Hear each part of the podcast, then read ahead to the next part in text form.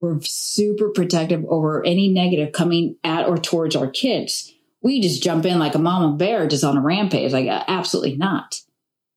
But do you do that for your husband, for your spouse? Husbands, do you do that for your wives? Welcome to season two of Shh, Unscripted and Naked Honesty podcast with me, your host, Coach Andi. Here, we explore the realities of marriage, self exploration, and motherhood. This podcast is especially for married couples who have experienced infidelity. I invite you to join me each week as I draw from my personal reconciliation story and intuition to help others regain a happier and more fulfilling relationship, even if only one spouse is doing the work. Come along on this journey of self discovery, healing, and honest conversations.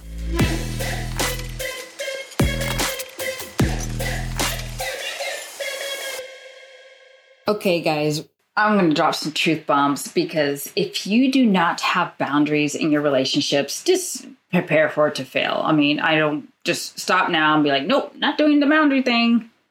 I don't mind if this fails. Yeah, okay. So, got that off my chest. Guys, truth boundaryless relationships do fail. It is literally your one job to be free or to be bound. Okay. By having boundaries, you're free. You really are free.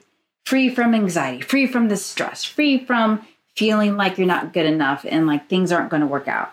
Or you can be bound by anxiety, stress, depression, the lack of security. You know, that's your that's the way you want to go. I mean, if that's your jam, by all means. But for those of you who are like, mm, nah, I want to, you know, play to different tune, then listen up. So, boundaries. You boundaries are there are meant to keep out the bad behaviors of others so that you can keep in those who honor, respect, and love on you and who you are at your core. Boundaries solidify who you are. Okay? Because here's the thing I like to identify myself as a Zumba instructor. Now, if I didn't have the boundary of solidifying that I will teach up until my dying days, I'm physically able, then someone can take that from me. And they literally take away a part of me. Because for me, Zumba fitness is the embodiment of dance and fitness. And that is what I've done my entire life since I was three years old. And it is what I love. And it, you know, became a part of me. It's like Andi's always dancing, Andi's always listening to music. Andi is a fitness guru because her brother was a big fitness buff and still is. And it's become a part of my life because once I joined Zumba Fitness, there's this there was this huge relief because it was during the season of my life where I was like, who am I? What do I want in this world? And what am I doing? And after having kids and getting married and going through a whole bunch of crap, you know, it was just like, what is there for me? And when Zumba came along, it was like that freedom to to be me. So that was one of the things you got to do is first decide what is it that you need that makes you feel free. And for an example, Zumba was one of those. And it really was the pinnacle and the turning point of solidifying who I am. So you solidify yourself, really solid core, the foundation of who you are by boundaries. Now, if you don't have any boundaries, then that means you pretty much don't have a way foundation. If you guys remember, if you haven't heard season one, I talked about way, W A I. Who am I? A foundation. Who am I? Who are you? But you got to ask that for yourself. Who am I? If you don't know who you are, you don't have any boundaries that stick, that are the foundation. They're immobile. Okay. You notice that we have two types of homes out there. You have mobile homes and then you have homes that aren't going anywhere. There is a foundation laid in stone. It is solid. Now, if you like living in mobile homes, then by all means, keep moving as however life takes you, however life circumstances come up, because you will sway to and fro, back and fro, depending on your life circumstances, based upon your life's decisions and choices of others, more so than your own. So let me tell you a story what I mean, okay? Because I used to do this thing where I was really, really in tune or I felt obligated to please others. It's almost like having the constant foreplay without the orgasm at the end. Okay. You really never climax to your true potential. So I'm pleasing everyone. It feels good because I'm doing something for them and I'm like, hey, I'm a giver. Yay, I feel good. But then there's never that final release of ah. And then you're just kind of left there like, where's mine? and there's also a time when you don't have these boundaries in place that it's you're basically also approving a divorce. Yes, I said it. So I'm going from foreplay to not having orgasms to now approving a divorce, Andi? What? What are you? Where are you going with this? Just stick with me. Just just stick with me. Okay. When we don't have this core foundation, and I'm moving around and allowing other people to dictate how I feel or things are good enough based upon how they feel, people pleasing, then it means that yes, divorce is approved because when there was cheating and infidelity going on in my marriage, I can tell you family members approved of our divorce.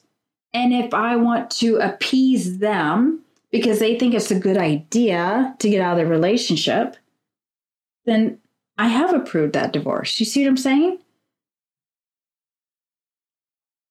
And without these boundaries, then basically, how can I communicate well? Intentional communication that either allows or doesn't allow what I truly want in my life. So you got to learn to communicate in intentional allowances and then what is no longer needed. So, for example, I will not allow my family members to speak ill of my spouse. If I choose to warrant or ask for their opinion about a certain situation it's because I initiate it. And then I'm allowing some feedback to be said. Otherwise, I will not listen to or allow someone to speak ill of my spouse, just like I wouldn't my kids. So, you moms out there, you know how defensive you can be with your kids. My Johnny didn't do that. Oh, Johnny, you okay? You know, whatever the case may be. But you realize how protective we are over our kids and what we allow, and the, especially the negative, right? We're super protective over any negative coming at or towards our kids. We just jump in like a mama bear just on a rampage. Like, uh, absolutely not. But do you do that for your husband, for your spouse? Husbands, do you do that for your wives? Papa Bear's around. He's in the he's in the background. Do you jump in? So you got to be very, very intentional with having some boundaries and what people are allowed and not allowed to say about your relationship, about your spouse. And there's definitely a nice way to say, hey, hey, whoa, you don't talk about my spouse like that. Just like you would for your child. And I say for your child because if relationships are on the brink or on the edge or just aren't doing as great, moms especially tend to uh, jump in and be the nurturer and spend more of their time and um, energies on their kids and less on the relationship and on their spouse, especially if you, you know, you're like, I don't like my spouse right now. So we have this natural tendency to nurture our kids and protect our kids. And I'm saying, you know what? Shift that to your husband. Okay. And communicate those intentional allowances and what's no longer necessary and what's no longer needed.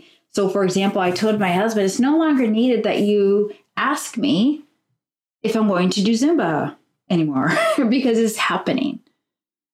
Like, and we genuinely had to sit down and really communicate this to him because he didn't know the depth of my desire for Zumba and having that in my life until I communicated it to him. And then he stopped saying, Are you sure you want to teach? you know what I mean? He already knows. If we move, he already knows. And he'll probably be like, Hey, we're this far from a gym. He'll probably do the research for me. Like he already knows. All right. Another thing that you want to have a boundary for is speaking about love languages. I haven't really talked about it yet in this season, but I'm going to bring it in a little bit now. Is you want to definitely have in motion a constant praise on your spouse, on your partner for your love on you. So, for example, when my husband gives me the words of affirmations, I want to acknowledge and praise him for doing so. I want to recognize him. So when he says, uh, what did he say the other day? Um, he said he like admired me for just being me or something about how I take care of my body. And he's like, gosh, I look up to you.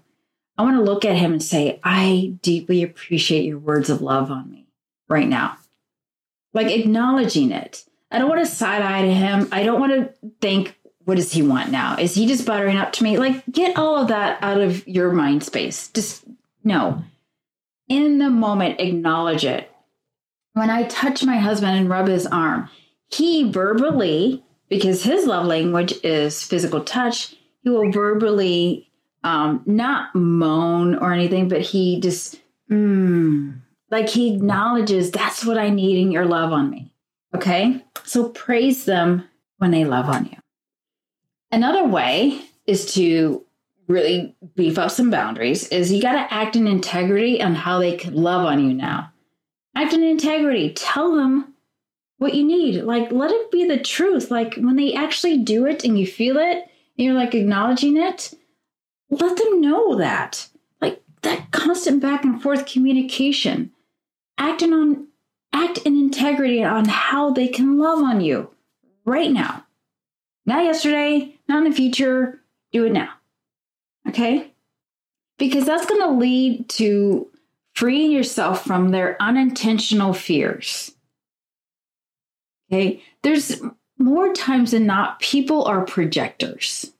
People project their fears onto other people so that they want to feel a sense of connection.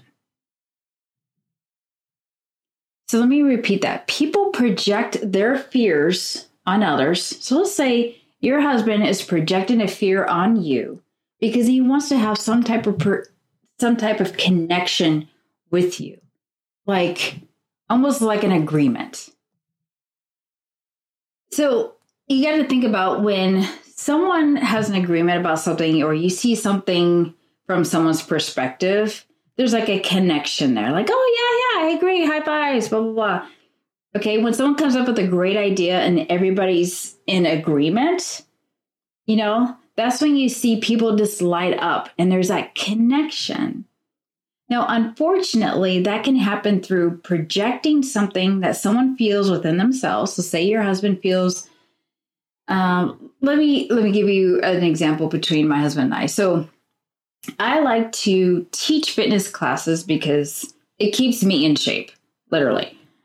And I feel like sometimes, and sometimes my husband will agree with me, like if he has a lot of back pain, sometimes he'll be like, Isn't that too much? You can't really do that. You know, you got a lot of stuff going on. And sometimes he's looking for that affirmation like, yeah, let's take it easy. Let's not put too much on our plate because this pain in his lower back is unbearable. And doing more, of course, could exasperate that pain and that feeling. Now, I believe every one of us, including myself, does this really unconsciously. And so he's like, well, if she relaxes more, then I can relax more. So I want her to agree with me, right? This is the underlying subconscious part. I am actually okay. And I acknowledge that and I realize he's not trying to hold me back. Okay. But I also have to know that I've got to self preserve myself and what I need to do for me and self love on me. Because someone once said that I'm fearfully and wonderfully made and I'm, you know, awesome and I know what I'm capable of. And so, in all love, I'm like, you know what, babe? No, no, I'm fine. I can handle this. Because when I can't handle it, I know when to back off.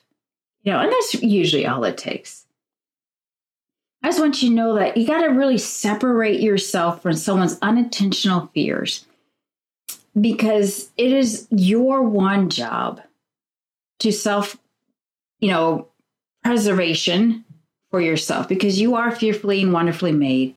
And when you really take a look into yourself and what you need and what you want and create those boundaries for yourself, you know what you are capable of. And it's a lot more than you realize. Just want to throw that out there because you are fearfully and wonderfully made. You're here for a purpose, and there is so much you can do. And I know there's so much that I can do. So I have that boundary around, you know, taking care of myself and teaching classes so that I know I stay accountable. All right. So, one of the things you got to do is what is your first non negotiable boundary that you know can stick, that is going to be in line with your heart, your soul, and your faith? Okay. You've got to stay in line with your heart, your soul, and your faith. So, one of my stickable boundaries is like I said, um, I will always be, Lord willing, and I know I used an absolute always, but I know for me, 100%, if I am physically able, I will always be physically active. Whether I'm teaching a class, out hiking, doing something. I'm a little bit vain, so I love to look at myself and see that I love what I look like. And so for you, what does that look like for you? And just jot some things down. Okay. And I'll probably be coming up with a actually uh, your first non-negotiable boundary video series completely free that you can check out. Okay, if that is available, it will definitely be in the show notes. Um, at the time of this recording, it's just like a should I put this out there? So if you see it in the show notes, it's out there. And I encourage you to go through this free five day video challenge to create your first non negotiable boundary that sticks. Because once you are in creating boundaries that are in line with your heart, your soul, and your faith, and you are a solid person, it does amazing, amazing wonders for your marriage relationship and for those naysayers, negative Nellies and Nancy's out there that can disrupt that foundation. Remember, you can be built on a slab of stone concrete that is immobile, or you can be swaying and moving and in the traffic, start, stop, go in a mobile home based upon life circumstances where you just feel out of control. It's really up to you. No matter what emotions you're feeling and what struggles you're facing, you're not alone. By engaging in honest conversations about marriage and relationships, we can all learn how to build healthier connections with ourselves and our loved ones. If you enjoyed this episode and you'd like to spread the love, please share it on social media, or better yet, leave a rating and review so I can truly connect with you and your feedback. Tune in each week for unfiltered advice that could change your love life.